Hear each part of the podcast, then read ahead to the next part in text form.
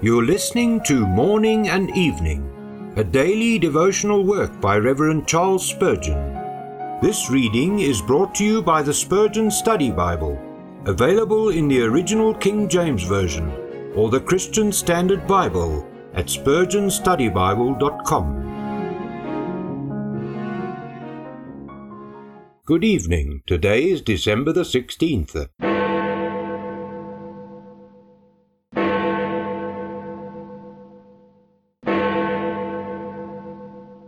Yea, thou heardest not, yea, thou knewest not, yea, from that time that thine ear was not opened. Isaiah 48 verse 8. It is painful to remember that, in a certain degree, this accusation may be laid at the door of believers who too often are in a measure spiritually insensible. We may well bewail ourselves that we do not hear the voice of God as we ought. Yea, thou heardest not. There are gentle motions of the Holy Spirit in the soul which are unheeded by us. There are whisperings of divine command and of heavenly love which are alike unobserved by our leaden intellects. Alas, we have been carelessly ignorant. Yea, thou knewest not. There are matters within which we ought to have seen, corruptions which have made headway unnoticed, sweet affections which are being blighted like flowers in the frost, untended by us, glimpses of the divine face, which might be perceived if we did not wall up the windows of our soul. But we have not known. As we think of it, we are humbled in the deepest self abasement.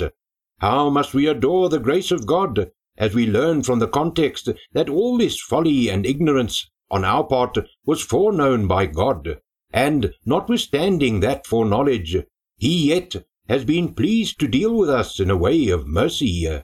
Admire the marvelous sovereign grace which could have chosen us in the sight of all this. Wonder at the price that was paid for us when Christ knew what we should be.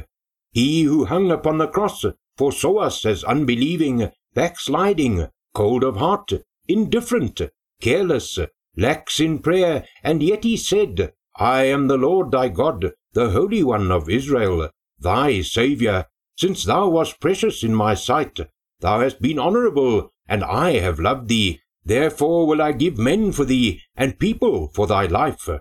O redemption, how wondrously resplendent dost thou shine when we think how black we are. O Holy Spirit, give us henceforth the hearing ear, the understanding heart. Loved ones, on this night, may the peace of God, which passes all understanding, Keep your hearts and minds through Christ Jesus our Lord.